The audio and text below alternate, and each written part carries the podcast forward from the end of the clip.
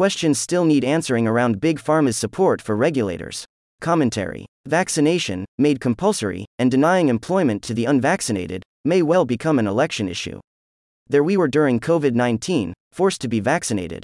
Let me say, I have been vaccinated since the age of two against everything. But I wasn't forced. The former Morrison government, supported by the labor opposition, allowed vaccinations to become mandatory. And they told us which vaccinations AstraZeneca, Moderna.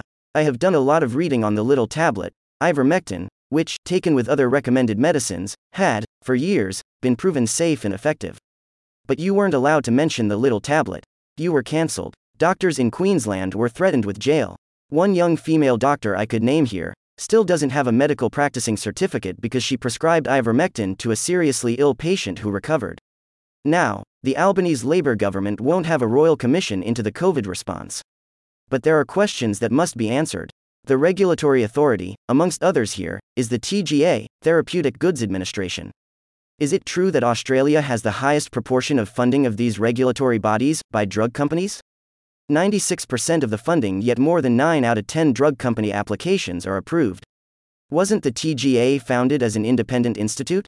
Is the almost exclusive reliance on pharmaceutical industry funding a conflict of interest when these regulatory bodies are approving applications from drug companies? We aren't told how much the drug companies were paid to provide vaccinations. The poor taxpayer was told vaccinations were free.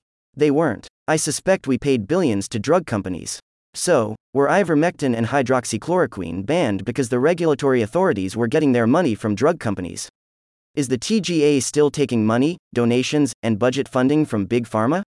Which drug companies are paying our regulatory authorities and how much money is involved?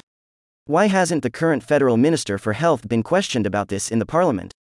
Surely the payments should either be stopped or the TGA should be shut down. What other direct payments are made by pharmaceutical companies to various health authorities, even state health departments? Surely the case now exists, overwhelmingly, for regulatory authorities to be subjected to their own watchdog. Do we need a drug and vaccination board, independent of the drug regulator, to investigate these funding practices but, more importantly, to investigate what compulsory vaccination has done to the health and employment of many Australians? We have an independent safety board for airlines and their passengers, why not for patients? The overriding issue is this ivermectin and hydroxychloroquine were banned. You couldn't mention them, talk about them, or recommend them. Big Pharma was raking in the money from government. It had to be AstraZeneca or Moderna, so said the regulatory authority. So said the government. Let's start with one question How much money do these drug companies pay to the same regulatory agencies that are supposed to be regulating the drug industry? Is it true that the Therapeutic Goods Administration relies almost exclusively on the pharmaceutical industry for its funding? Is this why ivermectin and hydroxychloroquine were banned? The drug industry presumably won the day with the government and the regulatory authorities. Think about it. We are short on critical answers.